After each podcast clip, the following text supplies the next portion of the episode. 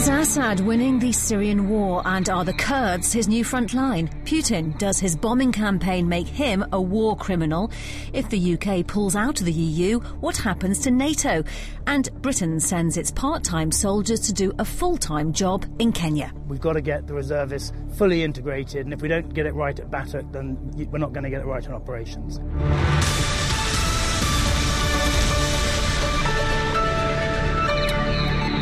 There have been two bomb attacks in Turkey in the last 24 hours. Today, six soldiers were killed while travelling in a military vehicle in the southeast of the country. Yesterday, 28 people died in the capital, Ankara. The Turkish Prime Minister says nine people have been arrested in connection to that, and he blames the Syrian Kurdish militant group, the YPG, and the Kurdish separatists in Turkey, the PKK. Well, let's talk to Professor Michael Clarke, former Director General of the Royal United Services Institute, and BFBS defence analyst Christopher Lee is here in the studio. Uh, Christopher, how many different Kurd groups are there? Who are they and what they want? We only need to concentrate on two, really, and that's the ones that are in Turkey, which you have the politicians for 40 years, the the Turks and the Kurdish group in Turkey have been at each other's throats. The military side of that is the is the YPG. When you go across the border into Syria, you have the the other lot, uh, and they are the YPD. In effect, they're having the same effect. They are now disrupting what's going on in Turkey and also having a hand in what's going on in that battle around uh, Aleppo. They're actually there, whereas before they weren't. And behind it, you've got the problem of the Russians are supporting the ones in Syria, and therefore they're helping them to get to Aleppo, etc. And in, in Turkey, the Americans, tacitly anyway, are supporting uh, or trying to support the YPG. And so what Russia is doing by this is actually splitting two NATO allies, Turkey and they're splitting America from Turkey, and that is the great political problem. To that backdrop, Professor Michael Clarke, hello to you. Um, yes, hello. Uh, why do you think these bomb attacks have been happening in Turkey? Who do you think's behind them, and what do you think the motive is? Well, uh, Mr. Erdogan today seemed to be uh, blaming the YPG, the Syrian uh, Kurds, but also the, as Christopher said, the PKK, who are the erstwhile enemies of the Turkish government. and it, it, the, the general assumption is that that's quite, it's quite likely to be one of those two groups or, or both of them, because in the last couple of years, one of the effects of the ISIS phenomenon has been to break what was a what was a promising-looking ceasefire in 2013 between the, the Kurds in Turkey and the and the Turkish government, and we all thought that the Turkish government would get used to the idea of a new Kurdistan in Iraq uh, where Kurds live. But in fact, the the militarization of the region and the fact that the Kurds now seem to be determined to carve out a heartland for themselves across three states rather than just one um, has led the Turkish government to bomb the Kurds. And so when the, the Turks say that we're in the war against ISIS, they are spending more time bombing the Kurds. And the way the Kurds respond to that is with terrorism in the heart of the Turkish government itself. Well, the, Turk, I mean, the, the Turks regard uh, the Kurds as a much bigger threat than ISIS itself. Yes, they do. Yep. And the other part of this becomes rather it becomes important. It's spread right across the region. Uh, don't forget, Kurds are also Sunnis, and therefore you have this connection. See, where you have uh, Assad is uh, is is not a Sunni, mm. uh, he's an Alawite, and that becomes important. But you've got this whole 30 million people who are Kurds. When we talk about the successes, don't we, in Iraq? Who's there? The Kurdish Peshmerga. Uh, Professor yes. Michael Clarke, um, in that light, the perception of enemy and ally, the, the Kurds in Syria uh, and the Kurds perceived as enemies by the mm. Turks, and yet those Kurds in Syria are perceived as allies by America because they're fighting ISIS. This puts America in a very difficult position because it has a NATO, NATO ally on one side, and then it has other allies which are perceived as terrorists by their NATO ally. Yeah, that's exactly right. It's what happens in a civil war that it's impossible to be consistent from an outside powers perspective. and the, the Syrian Syrian Kurds have been doing better against ISIS than the Peshmerga, who are the Iraqi Kurds. Um, the Iraqi Kurds are, in a sense, they, they're almost like Warsaw Pact trained. They have rather static um, te- uh, uh, sort of doctrine and, and tactics. The Syrian Kurds have been far more flexible and have been much more effective. And the Americans got very keen on the Syrian Kurds a year ago because they thought these are the guys who are really beginning to bottle ISIS up, which mm. is true. But that raises a real problem with Turkey itself because when Turkey was looked as if it was uh, getting used to the idea of a Kurdistan, Kurdistan would only be in one country, northern Iraq. But if you could put an oval on the map, as Chris said, 30 million people, it covers western Iran, northern Iraq, northern Syria, and southeastern Turkey. And if you put that oval mm. around all the people who are Kurdish, that covers about a third of Turkish territory. So there's, the Turks are never going to agree to it. There's a line which goes from roughly a place called Ifrin, or the province of Ifrin, in northwest Syria, and it goes right down to Iraq. And the Turks are now saying the Kurds are going to have the control of that. And that changes what everybody sees the war is about. And don't forget, in Syria, for example, 10% of the population, say two, three millions, 10% of the population are Kurds. This is not just a scavenger group. Mm. This is not just a bunch of guys that somebody's pulled together to fight somebody else. Well, on Monday, a hospital in northwest Syria, backed by Médecins Sans Frontières, was destroyed in an airstrike. 25 people were killed. Well, now the medical charity has called for an independent investigation. Well, let's talk to Andre Heller-Perache, MSF UK's head of programs and a former head of the mission in Syria. Good to speak to you today. Um, who does MSF believe is responsible for that particular airstrike? Uh, well, currently we don't have any more statements regarding the responsibility of the airstrike than we already previously let out. Um, but what's important is that uh, we do believe that it was a deliberate hit on the hospital, or multiple deliberate hits on the hospital. I mean, effectively, there was two separate airstrikes that destroyed different parts uh, of the building in two separate in two separate attacks. Um, it was precise in the nature of the way that it was hit, uh, not collateral damage from a target that was nearby. Uh, then there was an additional attack, um, uh, reminiscent of a style that we call, a, or that's referred to as a double tap, uh, where in which uh, some uh, one hour later, uh, when there's a rescue operation underway, it's once again hit. and then further to that, some of the patients had been referred to another hospital in the area that was also hit one hour after the last hit on the mm. rescue operation. Um, what this highlights for us is that this isn't a, an unfortunate uh, incident uh, or a mistake, but this is rather a feature of this conflict. And it has been a feature of the conflict from the very beginning of it, uh, where in which humanitarian aid and medical care uh, in opposition held territories uh, has been uh, under fire. Um, some groups estimate that there's been over 250 hospitals or medical facilities destroyed since the beginning of the conflict. 60% mm. of the state's uh, hospital infrastructure has either been damaged or destroyed. Mm. Um, I can go on with the statistics. And, yes, I know you don't want to repeat who you hold responsible for this, but you do believe it's Syrian and Russian forces' involvement. Um, um uh, the ambassador, the Syrian ambassador to the uh, UN, has reportedly said hospitals are being built without their permission or their knowledge. And he says he said words to, to the effect of, you know, you have to assume the full consequences of that act because they weren't authorized by the Syrian regime. How do you respond to that kind of statement? Well, basically, in June of 2012, uh, the regime had passed um, a kind of anti terror law which uh, rendered illegal um, all hospitals in opposition held territory as well as all aid work. Uh, and since then, there has been a rampant targeting of, uh, well, basically everything um, that was otherwise previously considered protected by international humanitarian law.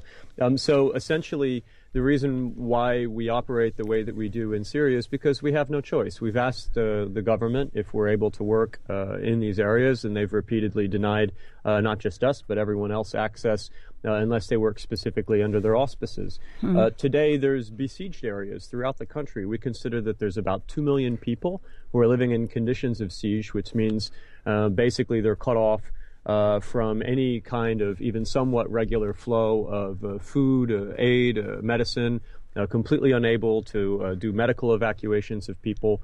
Uh, it's it's an extremely shocking situation there. It's not new. It's been like this for a long time. And how do you respond to the kind of allegations made by the Syrian government that that uh, the hospitals are being used basically for spying, for intelligence gathering? Well, I think that that's I don't have anything to say about that. I mean, for us, it's it's absolutely absurd that medical operations by this organization would be some form of spying. Um, it's a common kind of allegation when countries aren't friendly towards aid work in areas that they wish to maintain in a marginalized status.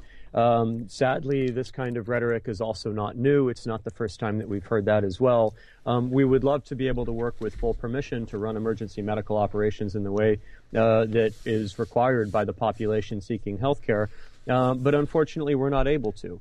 And in 2015 alone, uh, MSF supports a wide number of hospitals and medical networks in the country, mainly focused in the besieged areas. Mm-hmm. Uh, in those areas, we had a total of 150,000 war wounded individuals, of whom 30 to 40 percent were women and children. So that's in the besieged areas. That means 36,000 women and children came for surgical interventions uh, or some kind of an emergency room checkup. Uh, and over 10,000 came in areas that aren't considered besieged, that are closer to the borders. When you look at statistics like that, the need is absolutely crystal clear. Mm-hmm. There should be no questions about our operating where we do. All right, Andre Heller-Perache, thank you very much for your time today. Um, listening to that was Professor Michael Clarke. Um, Michael, when, when you hear that kind of testimony, uh, obviously a deliberate hit is completely completely different to an accidental hit. And we're talking about people here, if it is the Russians who've been invited in by the Syrian government, at what point does it become a war crime? Well, anything that is deliberate in this context is a war crime. And generally speaking, um, most weapons don't go off course. When, when the, the wrong target is hit, it's normally because it's been misidentified through an intelligence failure or whatever else. but when you've got two or three uh, consecutive hits on MSF facilities, I think most the most uh, fair-minded people would say that mm. cannot be accidental. In that case, it, it is technically it's a war crime. Well, Russia has rejected accusations that it's committed war crimes by targeting health facilities in Syria. Let's hear from the BBC's diplomatic correspondent, Bridget Kendall. Good to speak to you today, Bridget. For nearly five years, the West has been saying bombing won't bring a truce in Syria. But do you think Russia's bombing actually might bring that about?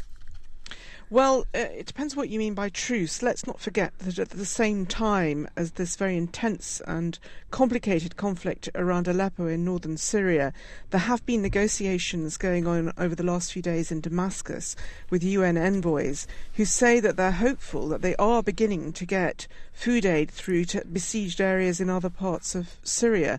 And so there we're talking about very limited local truces in order to get this much needed aid in.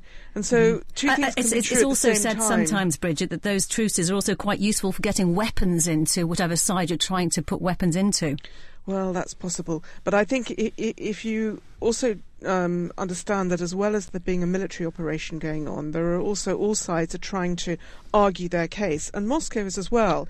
It's been quite defensive about this whole hospital business. There have been multiple statements from Moscow, the latest from the foreign ministry spokesman today, who said they've been quite careful to say there's no evidence, direct or indirect, to say that they've struck hospitals in Syria and that it's all a lie and or that it's Western propaganda. But you, you, I hear in that that they're very keen to to try for those people who listen to their point of view to keep the moral high ground and say that what they're doing is hitting terrorists and they're all for truces and for getting food in, but at the same time you've got to clear these parts of Syria of illegal military um, formations and groups who are allied to jihadists, and this includes not just so called Islamic State but other groups. And that's the problem, of course, around Aleppo that the Russians claim that what they're doing is legitimate, according to the deal signed in Munich, because it said that uh, it was still all right to go after terrorists, but who are they talking about? Who do you think is actually driving this Russian strategy? I think it's President Putin and a small group of people around him, and they have um, various, I think, concerns, some of them military, some of them political. They changed the game by, entering the war in September, and that was pretty clearly to save President Assad from being pushed back, basically until he reached the coast and fell into the Mediterranean Sea. Mm. And also, uh, they argue, because he's got the only ground troops who can take on the other enemy in the east, that is to say, so-called Islamic State. But the other big game changer, which relates to the conversation you had earlier about the Kurds, is that Russia and Turkey fell out. A year ago, they were pretty good allies. Mm. Um, President Putin was visiting Istanbul to sign a memorandum about a new pipeline. They mm. fell out over that um, military plane, which was shot down by the Turks, and now their deal is over. And one way that their deal is over is that some things that they tacitly agreed uh, uh, with each other are no longer holding, so that mm. the Turks are now criticizing Russia over the Crimean Tatars being repressed in Crimea, and the Russians have come back in and are allied to the, to the Kurds. Christopher Lee, do, do you think that going forward to bring about some kind of peace in Syria, there will have to be a change in strategy, that the acceptance will have to be that Assad can stay in some form? Well, I mean, the point, the first point you've got to do, you've got to get the Assad, Assads of this world in, otherwise his representatives, not the man himself. You've got to get them to peace conferences. You've also got to get the so-called different rebel groups at the peace conferences, as they're called. You've got to get far more people sitting around the same table with the same, even if they're proximity talks, more or less having the same aim and also recognizing perhaps, perhaps that Assad is part of the so-called solution. Uh, the thing to hmm. remember again with this bombing, it is how you bomb and it's how the, um, Shoigu, um, Mr. Shoigu, the, the, the, defense minister, who in, in, theory, in theory is running it all on part on part of uh, Mr. Putin. You get down to the command level, and you begin to study how the Russian command level works at this, uh, if you like, divisional brigade level, and that's also to do with the air force. And you start looking at the weapons they're using, and also, for example, if you've got a if you've got a very sophisticated smart weapon, you can say, I don't hit targets I don't intend to hit because with that particular weapon, we know we can be guided straight onto it. It's those sort of complications that when you come to talks, here is the evidence that people start throwing back. It causes animosities instead, instead of the very, very simple thing, and that is how far has the war gone? Mm-hmm. How far do we all anticipate it, it can go under the present circumstances? And therefore, is that the right time to go to a peace conference because you only go to a peace conference when you start to think to yourself, I'm not getting the best out of this. Briefly, Bridget, what of this peace conference? Well, I think that the Russians are trying to um, carve out a reality on the ground, which is the one they want anyway, so they can then go to the peace conference and get everyone to endorse it.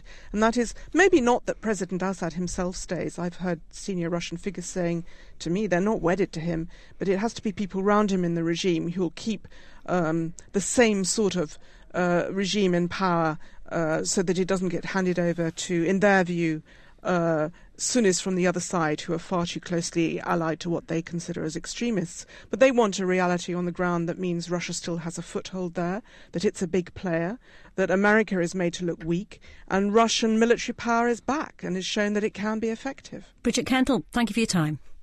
Sit Rep with Kate Still to come, why British reservists have invaded Kenya and why the Defence Secretary has invaded the Falklands.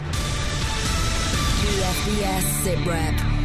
Tonight, all European Union heads of government are meeting to talk through Britain's list of changes that Prime Minister Cameron wants in the EU. On the political side, the UK is heading for a third week in June referendum asking, do you want to stay or do you want to go? But if the answer were to be a UK pullout, where does that leave Britain in NATO and equally important in the transatlantic club? as America's major ally in Europe. Professor Michael Clarke is still with us. Um, let's start with NATO then. What do you think?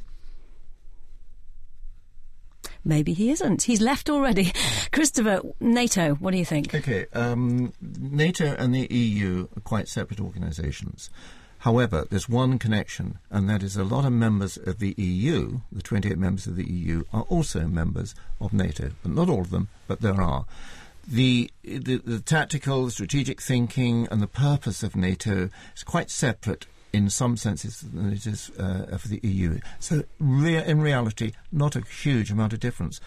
The biggest difference can easily come with the transatlantic arrangement with the United States. That's not with the President or the Defense Secretary or the, or the, or the Secretary of State, far more at congressional level when they have great suspicions of Europe, uh, and which are understandable, go back to 1947, and they can actually say to themselves, look, if Europe is breaking up, and to see United Kingdom pulling out of the EU, which to them, a lot of people in Congress will be the same as pulling out of NATO, even if it isn't. Mm-hmm. They say, why should we support these people and the rate we're supporting them now? Not with money, not even with, uh, not even with tactics, but with actual presence and say, look, there's a lot in uh, uh, Europe that it's got to get on and do for itself, which is exactly what they said in 1947. Professor Michael Clarke, uh, America then, do you think that uh, leaving the EU for the UK would really damage its standing and its credibility on the world stage?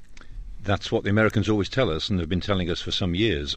I mean, you know, whatever the arguments are internally in the UK about our relationship with the EU and whether the EU would be a, a better vehicle for our diplomacy than we are uh, independently, the Americans don't see all the, uh, the the nuances that we think we see because this is all part of our internal politics. So the Americans have been saying to us for years first of all, two things. One, don't pull out of the EU and don't let your defence spending drop below 2% of GDP. Mm-hmm. Because they just, they just, they re- would regard that as Britain, as it were, just exiling itself from the European mainstream. Now, and, and we, might, we might argue there's all sorts of other ways we could play a role.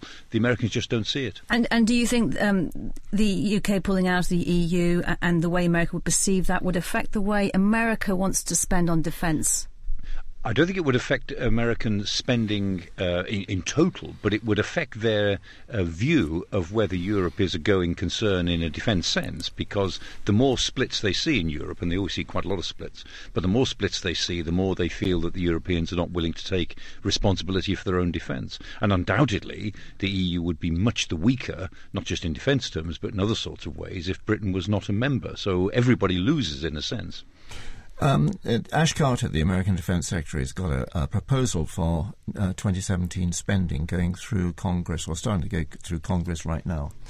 Uh, and it includes, is it 400% increase, Mike, in the in, 400% increase in how much they spend in Europe? That's right. Yes, I mean that's the the, the counter Russia uh, argument that uh, they've got to be seen to put more um, hardware and troop rotations into Europe, and if they weren't doing that, as it were, more in, in alignment with the UK, then they would align for sure much more with Germany. Okay, so what happens if the UK then says, well, we're coming out of Europe. A lot of people in Congress, in, in not so much in, the, as I say, in, in, in Washington, the other side, uh, say, hey, listen, what's going on there? Are the Europeans going soft again? Is Britain, our big ally, going soft?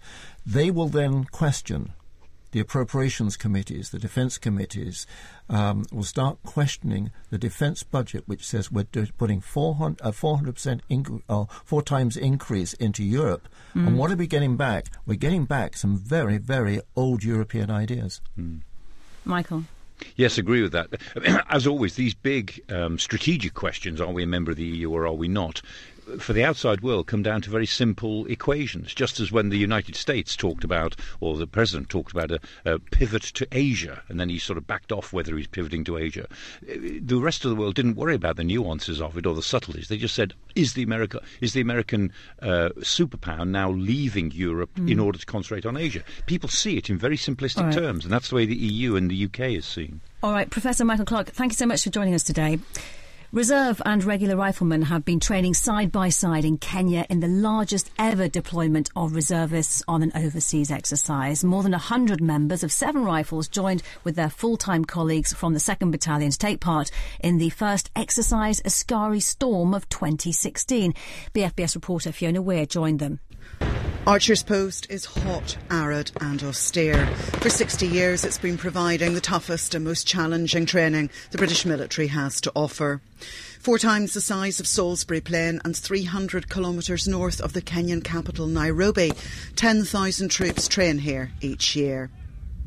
Exercise Askari Storm is about going back to basics, surviving in arduous conditions, developing what Lieutenant Colonel Neil Bellamy describes as an expeditionary mindset. I think over the last couple of decades we've become fixed in ground holding campaigns, uh, larger scales interventions. Uh, this particular exercise is a good example about how a light rod company or battle group would deploy into a fairly austere environment fend for themselves and set up an infrastructure around them as they develop the battle picture rather than be parachuted into a ready formed camp. Archer's Post is tough for the most experienced of regular soldiers, and Colonel Tom Vallings, the commander, says the new influx of reservists to the area has brought a whole new dimension to the training. What BATUK does best is prepare battle groups ready for the next operation uh, operations in the future are going to be with reservists. So we've got to we've got to make it work. We've got to get the reservists fully integrated, and if we don't get it right at BATUK, then we're not going to get it right on operations. Integration will be key to the success of the One Army concept. And we're very lucky in, in two rifles. We have a, a paired uh, relationship with Seven Rifles, our sister regiment, and they've got a large number of individuals that are joining us on this exercise, just over 100, which is quite exceptional for a reserve battalion tried where possible to integrate them, but also to make sure we provide a demanding exercise that tests both the reserves and regulars in their own elements because it's a very different model. This is the first time regular and reservist infanteers have trained on this scale, side by side overseas. It's a unique opportunity. My name is Rifleman Thomas Russell. Uh, when I'm not with A Company 7 Rifles, uh, I work at a small boarding school near St Albans. For many of us, this is the first time we've worked with our regular counterparts on such a, uh, a large scale. So the challenge has been uh, coming up to their level in a very short space of time and being the professional soldiers that they will want to go on operations with. Watching them in action, it's hard to believe that at home they are teachers, bankers, and businessmen. Among this group, 14 languages are spoken. Their commanding officer says they bring something unique and extraordinary to the mix. It's a different dynamic. The motivation is similar to a regular soldier. They're motivated to serve the country. The balance is different because they have a civilian job. Um, they have to balance that civilian job with their military aspirations. Self disciplined and motivated, the reserve riflemen faced every challenge thrown at them with calm and professionalism, not because they had to, but because they wanted to. Ex regular Captain Ian Moore Thompson now serves with seven rifles. When you step back into green kit, there is an element of it coming naturally. It is not identical because it is the reserves, and, and you have to be mindful that you are dealing with reservist soldiers who are very capable in some ways, very intelligent. And they may not have the skills uh, intuitively, but they learn them very quickly. The exercise gave Rifleman Kishan Tandy, a city insurance broker, food for thought. Like every time I do stuff with the, the army, there's always little bits and pieces, but the main thing is mental robustness. And I think coming out here reinforces that. You need mental robustness to be able to do this and cope in an environment like this, but that is one of the main things that I certainly take, uh, take back to work with me. This exercise not only gave the reservists a unique insight into the future One Army structure, but also a taste of the very different culture that exists in Kenya. Fiona Weir reporting from Kenya. And while we're talking about Kenya, Christopher, uh, the president there has plans, specific plans for tackling Islamist extremism. Um, we're saying there that the soldiers don't get an idea of the culture in, in Kenya. Kenya has one of the biggest terrorist problems in the whole of Africa. The president, President Kenyatta, is going to open up a Guantanamo of his own that's the reality of Kenya, not simply as a training ground four times the size of Salisbury Plain. The Defence Secretary Michael Fallon has reaffirmed the government's commitment to spending £180 million on upgrading the Falkland Islands harbour facilities and fuel infrastructure.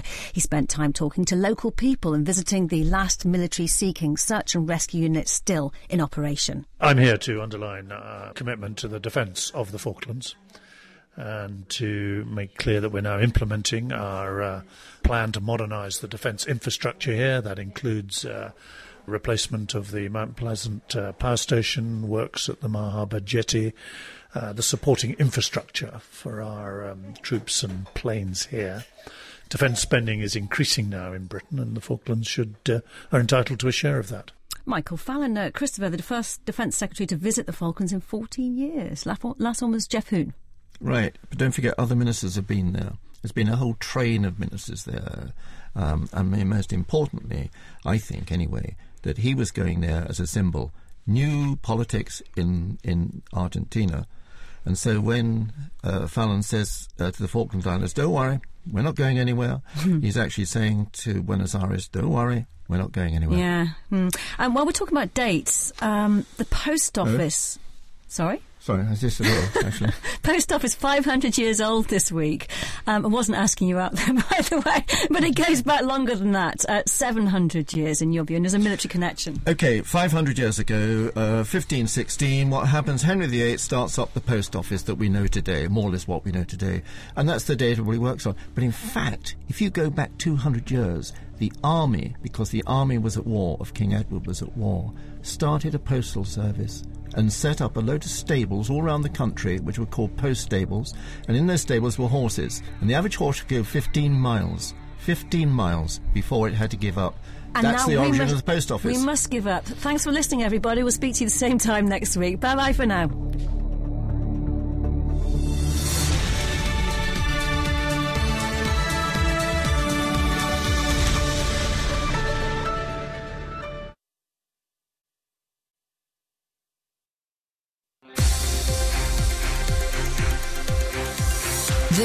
Of British news, sport and entertainment. for the British Forces